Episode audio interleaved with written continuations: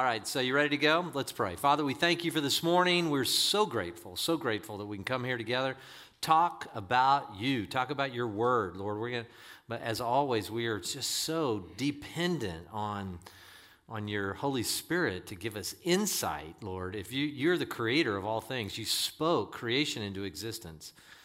And we know you have access to all knowledge, all dominion, all authority, and yet we are little created beings down here running around as if we own the place. And we're asking you to speak to our created minds. And Lord, you are recreating us in your image, and we thank you in Jesus' name. Amen. Amen. Okay, so um, we've been talking about, uh, we've been going through Ephesians. This, this message was actually prepared three weeks ago. And as I told First Service, I'm actually really happy that I didn't share this three weeks ago because I've been able to just sit around and kind of think about it and think about it more deeply. And and uh, I think I've got some, maybe a few additional thoughts that I want to share with you this morning. As you know, for those of you know, we're now back finally after a couple of week hiatus with Jamie, which was no hiatus. You were, many of you were dramatically impacted. I continue to get, I mean, we have seen thousands of people uh, being viewing this uh, uh when Jamie spoke. It's been really powerful. And we will have, I was in conversation with them yesterday, we will have them back and there's, there's, they've got more to share that I think will really impact our church. So, um, having said that, we're going to now return and go back to our study of Ephesians. But before we do, if you don't, if you have your Bible, turn to John chapter 13. We're going to lay a little foundation, and then we'll look at our uh, our next verse, uh, verses in Ephesians chapter 4. John 13, this is Jesus speaking. Many of you will kind of know this well, but I'm going to kind of get it different, maybe a different perspective on this this morning. A new commandment I give to you, Jesus said, that you love one another. Okay, so even as I have loved you, that you also love one another. By this, all men will know that you are my disciples if you have a love for one another. Now, what I want to particularly provoke in terms of your thinking this morning is simply this How did Jesus love us? How did he love the disciples? Because he's speaking specifically to those 12. He's saying, As I have loved you, you go out and love. How did he love them? Well, he loved them in many ways. Obviously, went to the cross for his disciples and the rest of the world. We know that. He served them in many ways. But here's a primary way in which he loved them he spoke to them words. He used his words to love his disciples. Now, as we'll see, towards the end of this morning, he used them both at times, they were harsh. I mean, he, oh, you of little faith. I mean, that's kind of hard. That doesn't seem very encouraging. It was the most loving thing he could have possibly told them at that moment. But most often, they were words of encouragement. If you think about Jesus, sometimes you get those old, you know, Jesus movies, you know, that maybe you saw when you were a kid, and he's got somehow he looks like a Norwegian. You know, he's got blue eyes and, you know, he's this tall guy and he has really long hair. And when he walks, he doesn't, you know, he doesn't walk with a stride. He kind of, he kind of floats through the air, you know. And occasionally he was turn his gaze onto you and you, ah, you know, it's kind of, that, that, that, wasn't who Jesus was. Jesus was a normal, the Bible says, with, without any majesty. Uh, Isaiah had seen 700 years in advance that he wasn't, we were going to look at him and go, oh my gosh, what a good looking, handsome character. Not like Saul that we talked about last week. Jesus was a normal looking Jewish man. It was God taking the form of a normal looking Jewish man. How did he how did he love? Well, he loved through his words. And I want you now to go to Ephesians chapter 4 and let's Where's Paul going with this? Now, is for those of you who are new to the study, first three chapters, and we've taken a while to go through here. I mean, we really could break this down virtually every word every week. We could talk about a particular word. I'm trying to push us through so we can get a, still maintain a comprehensive view of the letter to the Ephesians. First three chapters were just this edifice, to, the theological edifice. It was extraordinary. And then as we've entered into four and we'll see five and six, is really that okay, how do we walk this thing out? What does this community look like? What does this kingdom look like? So, orthodoxy in the first three chapters, orthopraxy, how do we practice this thing? And we're going to see a powerful, powerful. How do I want to put this? This is probably as significant a thing as you will learn in terms of your sanctification is the sanctification of our words. So let's read Ephesians 4, verse 29. Let no unwholesome word proceed from your mouth. All right, we can go home. I mean, seriously, think about that. Let no unwholesome word come out of your mouth. Well, we're going to talk about what unwholesome means, but only such a word that is good for edification. What does that mean? Sounds like an archaic word. According to the need of the moment, so that it will give grace to those who hear. Don't grieve the Holy Spirit of God, by whom you were sealed for the day of redemption. We talked about that in Ephesians chapter 1, right? We're sealed in the Holy Spirit. Let all bitterness and wrath and anger and clamor and slander be put away from you, along with all malice. Be kind to one another. Be kind to one another. Tenderhearted, forgiving each other. Just as God in Christ also, oh, yeah, that is the gospel forgave you. So forgive each other, just like God's forgiven us. Okay, so Let's go back for a second, and I want to talk first about this word edification. What in the world does that mean? Well, in the Greek, this actually has the denotes architecture, like a structure, like building, a constructing something. So when it says only is such a word that is good for edification, how do you edify? What are you now? I want you to think deeply about your words this morning. How do you edify somebody? Well, you're actually building into them, number one, part of their own identity especially as children. Would you agree? I mean, with our kids, especially when they're young. As they get as they get into the teenage years, they begin to unfortunately begin to grab hold of identities that are outside of even family, and the culture tends to press in and, and try to formulate a picture. And they give words and, and words to this with our kids. But how do we actually do that? This edification, I want us to think how do we construct can, do my words actually construct something? Now you have to understand, let's ask the question why is the Holy Spirit in the world? Well, Jesus answered that definitively in John 14. He says, I'm sending the Holy Spirit in, and He's going to convict the world of sin and righteousness and judgment. Well, we know that. But what is He actually doing? It's the Spirit of Jesus, and we know from Revelation that Jesus is making all things new, reconstructing those things that have been deconstructed both in the fall in general and then in life. And life comes at you, as the, as the insurance commercial says, life comes at you fast. Just does.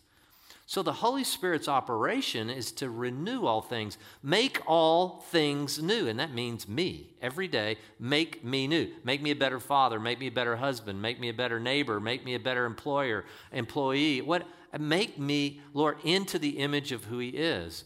And when we use our words carelessly, when we're not using un, when we're using unwholesome words that do not construct, we're working in direct opposition to the very purposes of the Holy Spirit. And I think that's why Paul is saying, don't grieve the Holy Spirit. It's not just the Holy Spirit's up there and he's mad at you today. No, you're grieving him in the sense that the work he's doing in the earth, you're actually dead set in opposition to when you're using unwholesome words, careless words, as we'll see. You know, words, if you think about it, when we talked it a couple of weeks ago, we talked about the theology of work. And when we talked about the theology of work, we talked about we're created in God's image, imago Dei, and we are actually co creators. Let me ask you a question How did God create all things? He spoke it into existence, and God spoke it, and let God, He said it, you know? In the beginning, let there be light. He spoke it into existence. Now he's saying you have the same power in your words as co creators. We are co creators. We've been created so much in his image that we have the same. We'll never create something out of nothing. We're not the creator, but we are co creators now, and we can construct in others very powerful identities in who they are and also give them great encouragement and also bring correction when necessary. Our words carry great weight. I think most of us would agree. Now, when we talk about unwholesome, the word there in the Greek is sapros, sapros. And what this denotes is it denotes something that's actually rotten to the core. It's putrefied. If you go into the Strongs there, that sapros is actually something that's putrefied. It's, it's worthless. It's just not worth eating at all. Now, this uh, should immediately take us back to Matthew chapter 7, where Jesus was very definitive. Listen to his language. So every good tree bears good fruit, but the bad, the sapros, the putrefied, the unwholesome, the worthless tree bears sapros fruit, rotten fruit. A good tree can't produce bad fruit, but a bad tree can't produce what? Good fruit.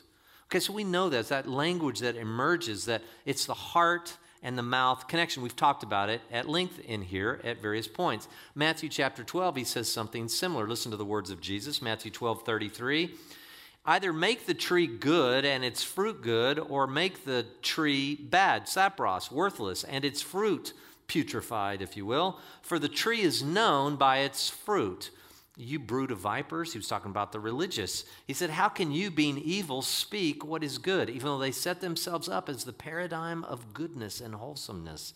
He said, You're not. Out of the mouth speaks that which fills the heart. The good man brings out of his good treasure what is good, and the evil man brings out of his evil treasure what is evil. Now, catch the next word here. But I tell you, every careless mark that word, careless word that people speak, they're going to give an accounting on the day of judgment. For by your words you'll be justified, and by your words will you be what? Condemned. It is what flows out of our heart that comes out of our mouth, and if it's putrefied, then we have a heart issue. Now, the question is can you be a follower of Jesus now justified and made right with God because you believe into him and still have a heart that's not sanctified? Well, the answer to that would be yes, certainly in the early stages. But if you're not seeing progression in what comes out of your mouth over time, chances are you're not walking closely enough with Jesus. You're not in the Word. You're not, you may be on the periphery. Look, our words should change over time. Why? Because we, we become so conscious, not conscious of their power, of their power, but also what? A desire to, to, build up and construct in the lives of others a life that both glorifies God and brings unbelievable fruit in their life. Do you want to see fruitful lives around you? I'll tell you, the atmosphere around you changes when you learn to change the way you use your words, or you can use them carelessly. Carelessly. You know, I did a study on that this uh, last few weeks, and that word, I, I, it felt like I, I had never seen this in Scripture. It felt like I was able to unpack something that I had never seen nor heard taught about. That word careless just means, it's argos in the Greek, and what it means, now catch this, it's unemployed. It's like it's lazy, it, it's free from labor, leisure, it's uh, shunning labor one should perform. I mean, that's Strong's definition of argos. So when it says don't use careless words, it's like don't use, catch this, unemployed words. Are you employing your words? When you're employing somebody, you're using them and sending them to go to work. That's what employment is. Are you, do you see your words as being employed or are they unemployed words? Are they careless words? You know, we see that all the time, especially in small children. Can we not see that? I mean, you can change the disposition of a child one way or the other. Now, as you get older, you can, but it still has that effect even on people who've been on this earth for a long time. Words have power, but especially when you don't have any grid and your only optics for life as a child are through your parents' words. You know, you can see a child change in a moment. Young children think they don't have anything, and just a just a wise parent. Watch Eddie Murphy as he watch Eddie Murphy talk to his daughter in this. Oh, wait, wait, wait, wait. Now, don't no. hog the picture now. How you gonna hog the picture? Right, the picture's not right unless daddy's in the picture. That's magic. Come on, it's late. Okay, come on. Daddy? I'm scared about the fall sing on Saturday. What are you afraid of? Your mother told me you were excited about it. Well, everybody has a solo, and mine is on the last song. And I started. So if I mess up, the whole entire song is wrecked. What makes you think you're gonna mess up? I can't sing. What do you mean you can't sing? I can. Yes, you can. Where's the song you're gonna sing? Let me see. I'll put it to the right page. What song Here, you do? This page. All right. All you need is love. I'll catch a good one. It's the Beatles. Tell you what, here's what you do. Come over here. I'm gonna get you on stage here. This is the stage now. No, no, you're gonna get on stage, and I'm gonna be in the audience. It's gonna be just like you're at the play. I'm all the people in the audience. I came to see this show. We all like, "Ooh, this is great! Well, I can't wait to see this. Who's in this show? Ooh, who's that? I wonder if she can sing." All right, now you gotta get ready now. So you gotta get ready to see, because everybody's watching. Everybody's watching. Now you gotta say, "There's nothing you can do that can't be done." I can't. Yes, you can. There's nothing you can do that can't be done. Nothing you can do that can't be done. But here's how you sing it. You say it, and then you take the last word and just stretch it out. Say, "There's nothing you can do that can't be done." There's nothing you can do that can't be done. Nah, I didn't go to that. There's nothing you can do that can't be done. There's nothing you can do that can't be done. Yeah, all right. Now, here's the second line. There's nothing you can sing that can't be sung. There's nothing you can sing that can't be sung. Let me go higher now. There's nothing you can sing that can't be sung. There's nothing you can sing that can't be sung. A little higher, though. Higher, higher. There's nothing you can sing that can't be. Oh, my baby sound like Minnie Riperton. Okay, let's drop it lower. Let's do it like a frog. There's nothing you can sing that can't be sung. Daddy, you're just doing what I did to you. Yeah, that's right. I'm doing what you did to me. Now let's try. There's nothing you can sing that can't be sung. There's nothing you can sing that can't. See, you're doing it. Okay, listen. Okay, here's the next one. There's nothing you can say, but you can learn how to play the game. It's easy. And nothing you can say but can learn how to play the game. It's easy. It's easy. It's easy. It's easy. It's easy. Ah, that's it. That's it. You're singing. Take a bow. Oh, she was wonderful. Thank you. You going to the top. Oh, stop. She going to the top.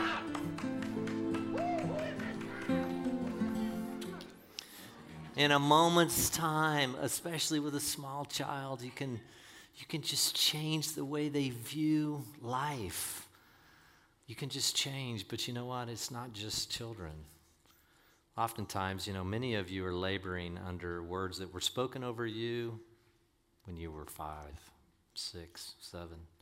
It's both true in the physical realm with children, it's also true in the spiritual realm, especially if you're new to Jesus and you are just trying to discover both his existence, number one, that he's resurrected and wasn't just some kind of iconic teacher from thousands of years ago, but he's actually, you can enter into relationship with him. But you're now a spiritual infant and you need words that embolden you and help you understand who your identity in Jesus is.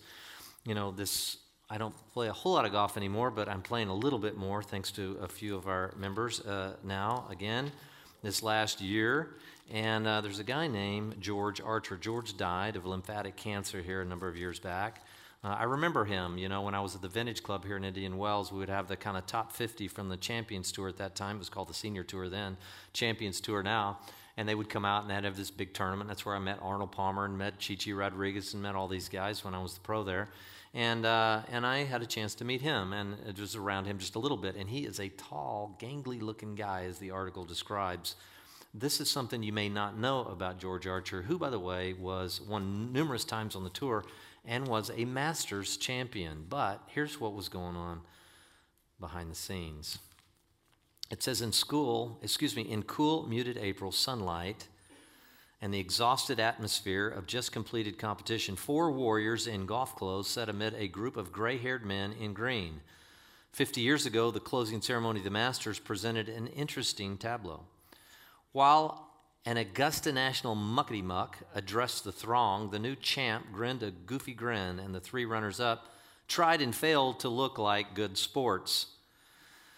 One of them, the perfectionist, seemed close to tears. That blankety blank bogey on 17, he thought. The second silver medalist, the surgeon, adopted a chin up, impassive look, the same stoic face he wore on the golf course. Should he have gone for the par fives and two this week? No, he decided he lost for other reasons. Between these, set, between these two set the game's dark prince, inscrutable behind his ever present sunglasses and smoldering cigarette. They don't do that much anymore. I think John Daly was the last of that era. Um, reveries were interrupted when the defending champion, Bob Goalby, held out a green jacket like a toreador extending a cape. Amid applause, the victor rose and rose and, and rose at six feet six, 185 pounds. The tallest ever major winner was a gangly man, Spindley, his wife says. His body stuck in an unathletic shape of a high school basketball player who never gets off the bench. His swing was an inartistic whir of elbows and shoulders and knees that resulted in a violent hook. He had great hair, but that face. Behind his back, some of his players called him Gomer Pyle. Gomer, the, being the sitcom doofus, played on CBS by rubber faced actor Jim Nabors. The new champion in a 42 XL took the mic and some words, said a few words, and sat back down. What in the world was he thinking? Back then, even conventional wisdom held that winning a major was worth perhaps a million dollars in endorsement income. It proved his chances of making the Ryder Cup team improved, and if not adulation, victory in a big one at least resulted in the demand for many hundreds of autographs, but none of these pleasant events occurred for this gangly man. George William Archer, aged 29, the new Masters champion, was illiterate. His failure to master the most basic means of communication caused him immeasurable pain and humiliation, and when he was a kid, thoughts of suicide. There was no help from his parents, no praise, never any reading aloud, this is my son George, his father would say. He's so dumb he can't even write his own name. And he lived into that reality for years. Now, maybe in some ways, uh, his other parts of his brain began to turn on, and he was able to see creative shots. And even against his six foot six stature and skinny body composition, he was able to win numerous times on the tour primarily because he was an incredible putter.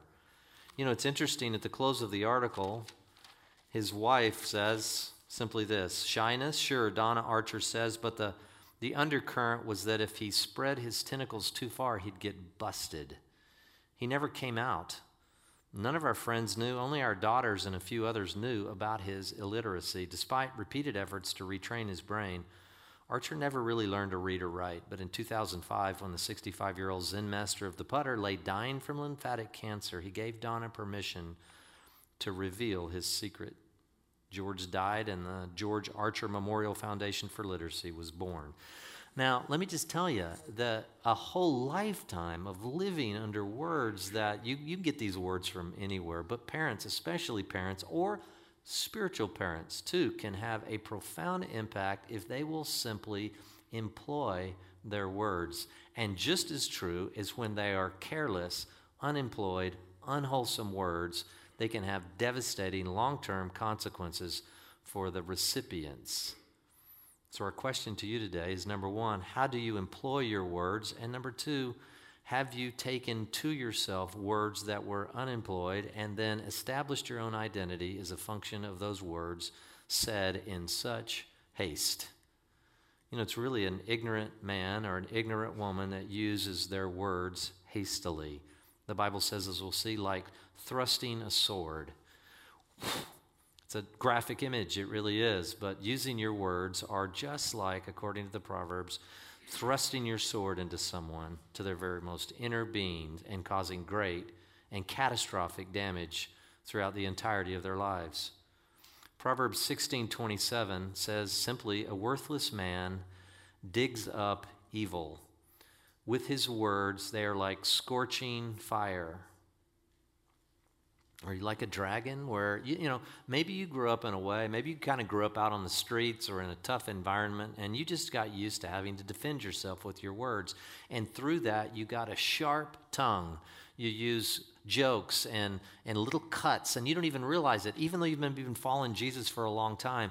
And now, rather than constructing, rather than seeing your words as something that can actually build a beautiful edifice in someone's life, unwittingly or unknowingly, just the way you are, this habitual way in which the patterns of your mouth work, you're deconstructing people's lives.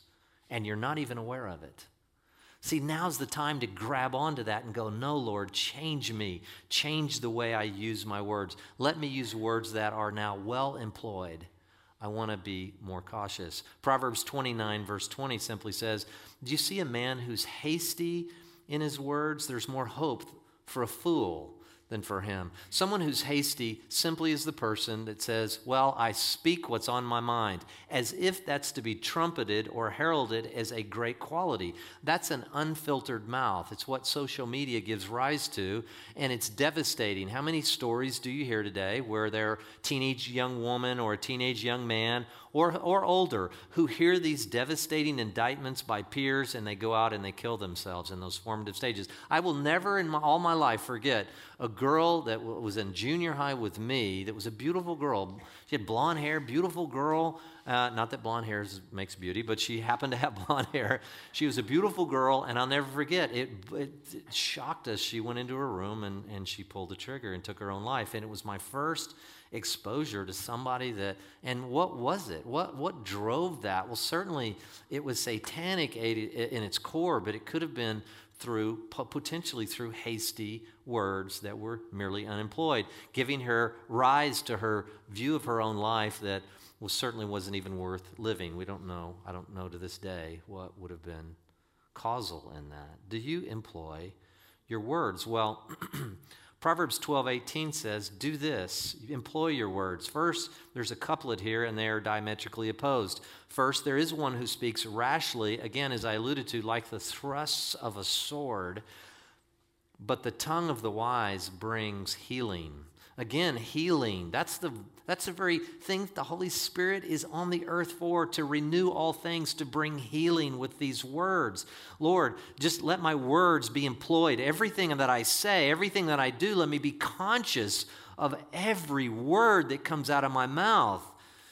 Lord, help us. Help us.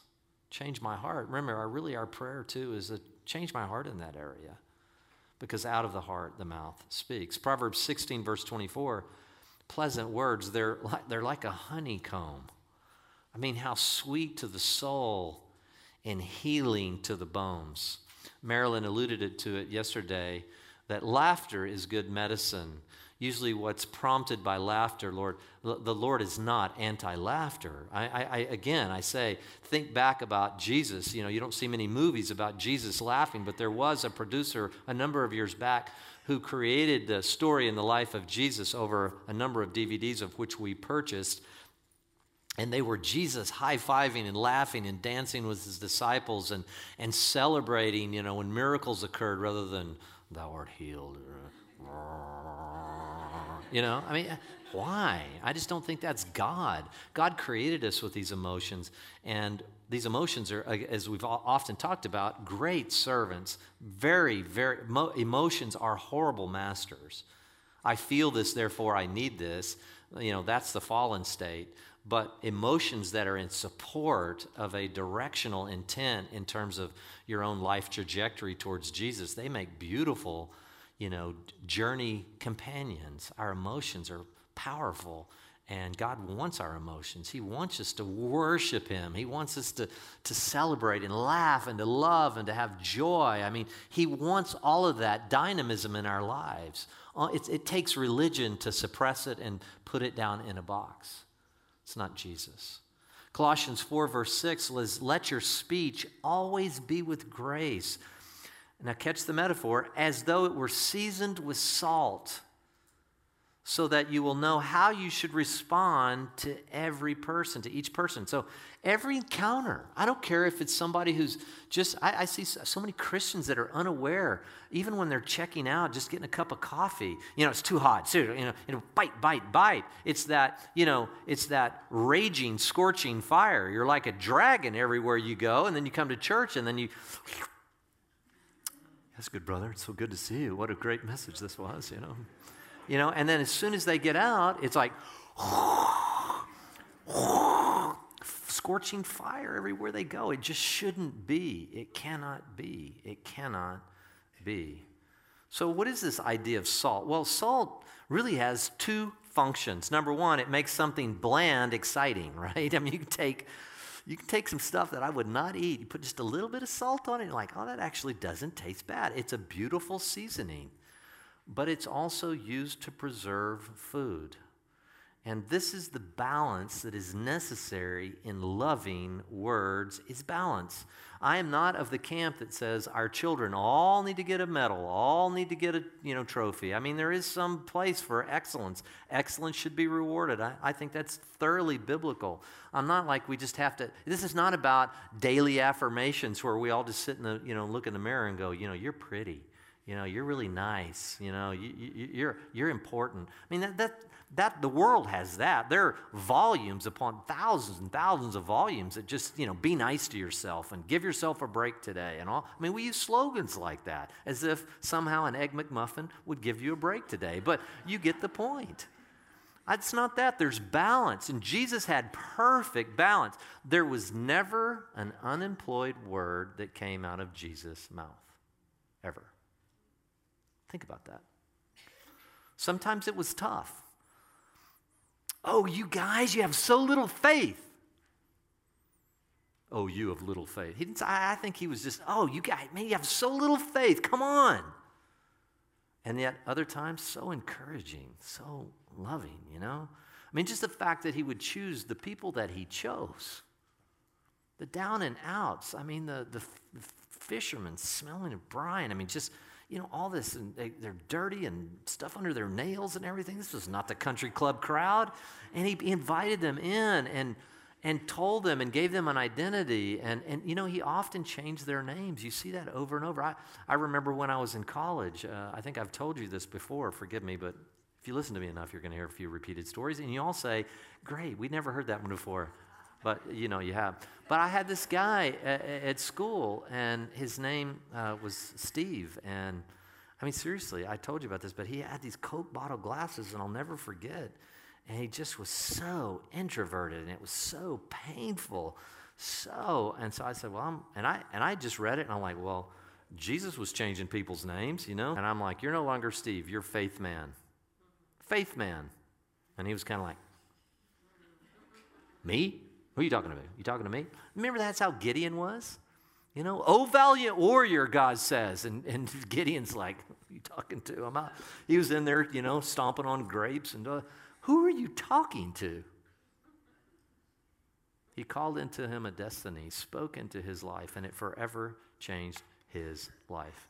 Faith man, he never became the alpha male, but I will tell you, he was a different guy, just with a name change. It was so powerful just with a word, you know? And then, so, one quick thing flattery is not encouragement. So, the seasoning in people's lives, flattery doesn't work. Okay, so flattery is directed towards the other with the hopes of reciprocity back to yourself. So we flatter people, as the Bible says, to gain an advantage. Okay? Encouragement is wholly directed towards the other in an attempt to construct both uh, the edifice of their lives and to give them a sense of well being and that they're in God's will, certainly within the context of a community of faith.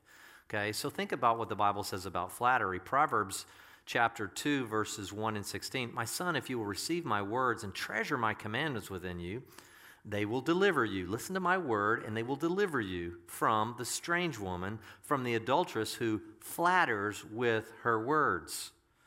Flatter, you can imagine the adulteress, you know, there by her door as these young, impressionable men that would be walking by, or older too, but especially the young men, you know, listen to my words, they'll preserve you. Listen to my words, they'll preserve you. And then they walk by, and she has a few words too, you know.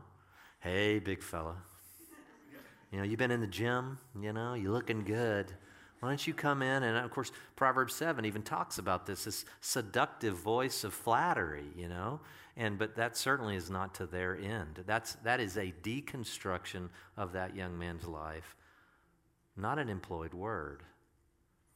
Jude, same thing. There's only one chapter in Jude, verses 4 and verses 16. Listen to the language. For certain persons have crept in unnoticed, those who were long beforehand marked out for this condemnation. Ungodly people who turn the grace of God into licentiousness. That just means they just they were still after the fleshly things. And they denied uh, our master and Lord Jesus. These are, listen to the language, grumblers. They find fault. They follow after their own lusts They speak arrogantly and they what? They flatter people for the sake of gaining an advantage. That's not saltiness. Flattery is not saltiness. Flattery deconstructs. Those are not employed words. You may think they are, but what you're really doing is you're buttering somebody up because you want something from them. And I think anybody who's walked in wisdom should be able to recognize is this person flattering me or is this an actual, true, down to earth encouragement that has merit in it? Right? So, so us, you know, 30 pound guys, and somebody says, oh, those muscles. Well, you know, not, not really. It's probably flattery. It's probably flattery. So, how about what is encouragement? What does the Bible say about encouragement? Thessalonians 5:11. Therefore encourage one another and catch the language, build one another up just as you are also doing. Again, that picture of construction, of uh, edifying, of edification. Um, encourage one another. We need it. One of the things, you know, I, live stream is great, and when you can't be here and you go back home, live stream, but still, you got to be part of a daily, a weekly community where you have people around you who can encourage you and say, "Come on, hang in there." You know, things are going to be okay, or or just somebody who, when you when you're suffering or you're you're you've gone through great loss, someone just to sit there with you, even if they don't say a word, they're speaking volumes just by being there with you. You need that. We need that as a community. Hebrews 10 let us hold fast the confession of our hope without wavering, for he who promised is faithful. Let us consider. What is consider? I got to think deeply about this. I cannot just let, I cannot be unfiltered. I just say whatever comes into my mind. Well, that's just, that's not very smart. There's no wisdom in that. Let us consider how to stimulate one another to love and good deeds. How would you do that? How would you stimulate someone to love and good deeds? You would call out in them who they are. They'll, they'll find the deeds. You don't have to say, okay, here's what you, that's what parents do. You got to go make your bed and da da da da da. Uh, you know, and I'm stimulating you to do these things. Well, that's not stimulation. What you do is stimulating someone to good, love and good deeds is you are creating an identity in their head and they're like, yeah, that's, that is who I am. That's who God made me to be. And they'll, trust me, once they understand that, they'll walk into that naturally right? If they're convinced that they are great at basketball or something, they're going to be out there on the court all the time. If you tell them you're just, you know, this is my stupid son. He can't even dumb is dumb. George is dumb. Can't even write his own name.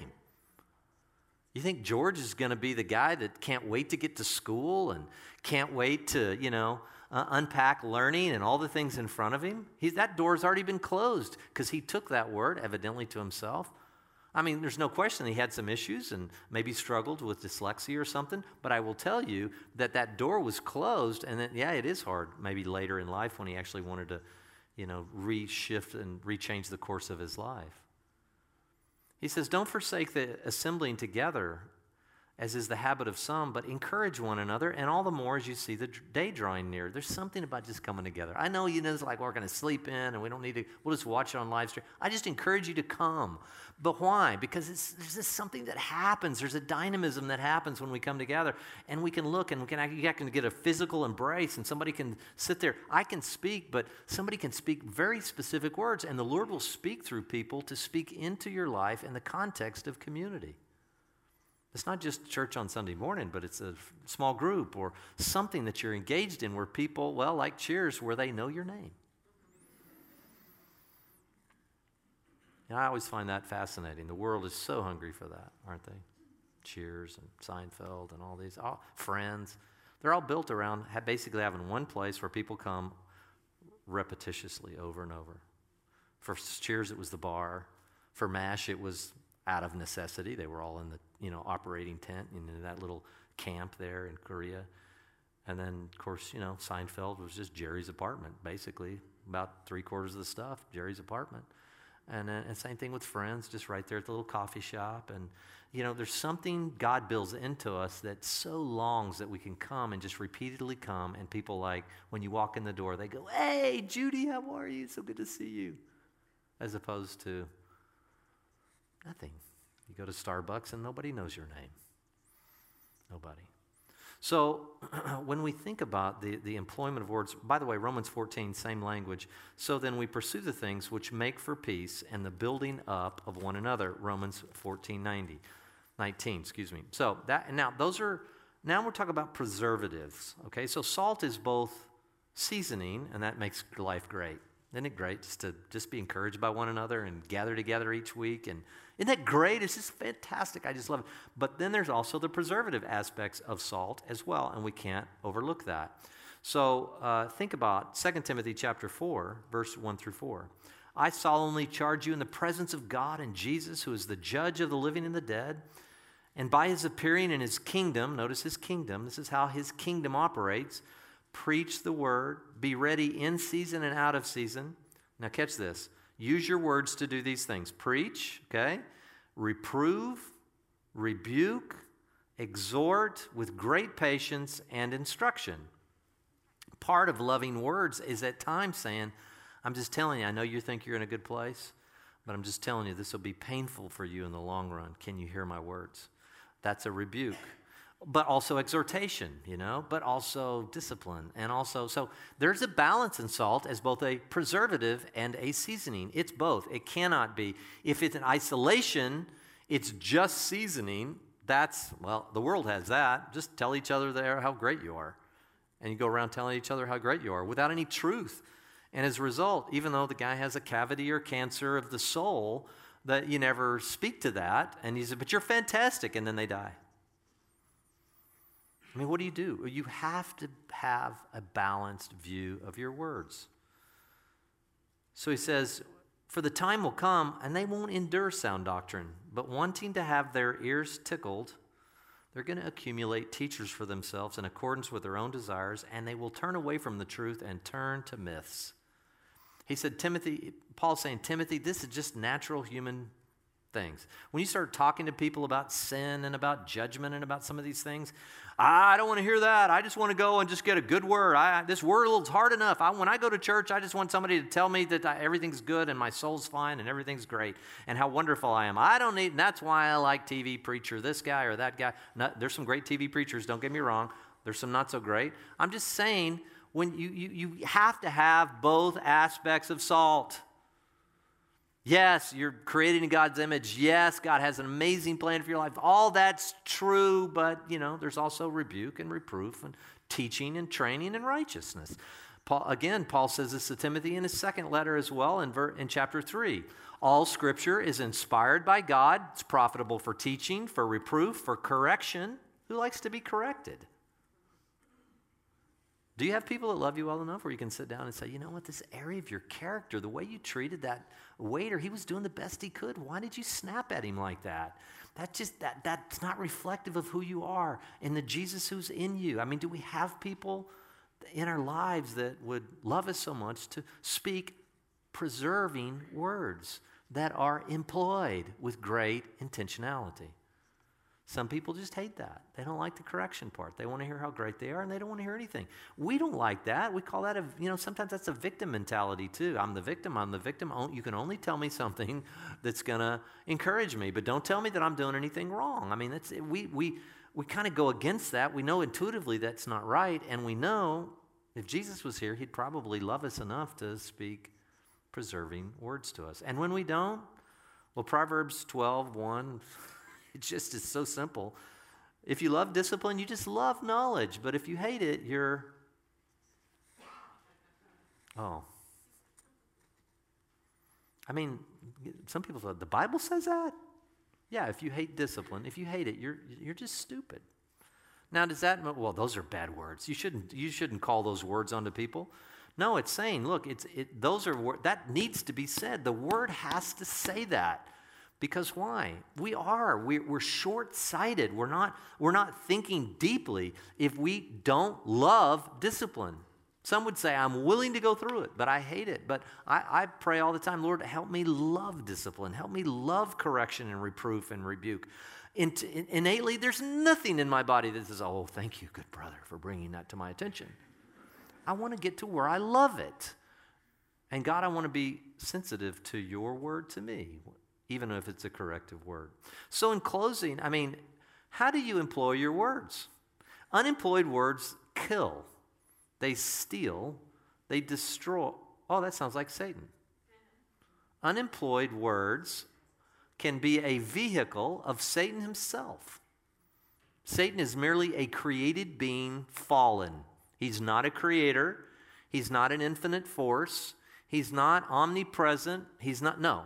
He is a created being that has limited capacity, part of the angelic realm that fell, according to the Bible, along with about a third of the angels, if you read Revelation 12 to read that, which I think most theologians do, which then create the demonic realm. These are created entities. God is, they are at the absolute whim of the Creator. Jesus has absolute authority and dominion. They were completely crushed at the cross. Colossians 2 is clear. They have no authority unless we give them authority. And oftentimes we give them authority because of something that was spoken to us, and we open a doorway and we believe a lie. It's as simple as that. Are there lies that you're believing that give Satan an access to your life? These are defeated, created beings that are now have the judgment of Christ on them. And when Jesus comes back, they will forever be stricken from the created order. And the Bible says that he has prepared a place for Satan and his angels. That is already prepared for him. They have limited, limited, and only be. And how do you know that they're limited? Well, even in advance of Jesus, they were still subject completely to God Himself. If you remember the story of Job, Satan came and asked for access to Job. Ask for access. They have no autonomy above God, zero. They are created and fallen. But we don't want to employ words that in any way go along with him. Do we? Can we possibly be, one, be part of his scheme? No. And so we use words for other purposes. So when we look back at Ephesians 4, here's what we've learned. Verse 30 don't grieve the Holy Spirit. Construct, use your words, employ them, and construct things in people's lives. Why? You were sealed for the day of redemption. Let all bitterness, wrath, anger, clamor, slander be put away from you, along with all malice. Be kind to one another, tenderhearted, forgiving each other, just as God in Christ also forgave you. So let's think, you know, this picture of devastation. No, let's picture a new picture of fruit and, and, and a place of wonder. You create the atmosphere in your home, you create the atmosphere most often around you. Now, you're sometimes put into caustic, toxic situations. I understand. But I will say that we can create with our words an atmosphere that we live in. How so? Well, as we begin to use our words, people can actually begin to see themselves as God sees them. That's what we try to do here. I want to give you this so that you can begin to see how God sees you.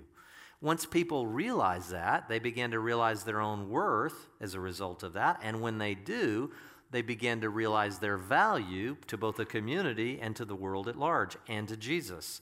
And when that happens, we also know that they will begin to align themselves with these pictures and these ideas about themselves, and they'll walk into that destiny and they'll no longer be subject to Satan's lies in their lives. And when you do that, what happens? Proverbs 12 14. A man will be satisfied with what? With the good by the fruit of his mouth. Did you know that words can come out of your mouth and they will be satisfying? How so? It just begins to create an environment around you. When you're, when, you, when you're an encourager, not a flatterer, but an encourager and a preserver, people will begin to want to be your friend. They'll want to come to you and be around you. You'll, you'll begin to get calls. You'll begin to, and you'll say, wow, I just have this incredible number of friends because you are someone who, I don't care if you're an introvert, an extrovert, or who you are, if you employ your words to always be thinking about construction in other people's lives, you will be, I'm just telling you, you'll just be so satisfied with life. Because life in the end is very much about relationships, not about money, is it? It, it, is not. And everybody tells us that. And if you don't have money, you do, the only people that think that money satisfies is people that don't have it. It's just true. I'm thankful that I have provision, don't get me wrong. But it certainly is not an ultimate satisfier. So here's what we're going to do. I want, we're going to listen to this. We're going to worship. Really, I want you to think about these, this song. This Lauren Daigle song is so good. What does God say about you? And then I'm going to pray, and I think, I really believe, in fact, you know what? redirect, stop, back up. I want to do this now. I want to do this now. I just want you to close your eyes. I want you to ask the Lord. And again, uh, Jamie and Donna and Ashley, the Gates daughter, and, and her husband John is here. And some, they have really, I have really opened my eyes to this, this idea of the simplicity of asking Jesus to help us and give us our own identity, not the world. Okay, so I'm going to stop here for a second. Here's what I'm going to pray. Just close your eyes.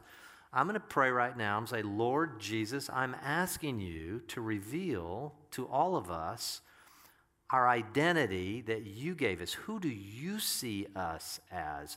How have you created us? And just listen to the voice of Jesus.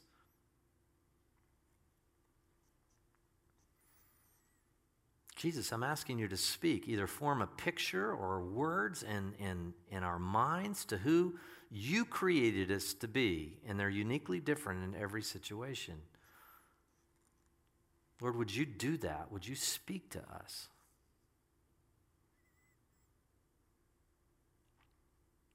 And then simply ask the Lord, well, that's not what I've believed, and that's not what, that is very different than what I've thought about myself. I thought of myself as incapable, and boy, what you've just called out on me reeks of capability, not incapability, Lord. So just ask the Lord to say, say, Father, I'm sorry. Jesus, I'm sorry that I've lived into this lie. I took this on, either maybe through a parent who spoke this over my life or someone who spoke this over my life. Lord, I'm just asking you to Forgive me, and I want to live into my identity of who you call me to be.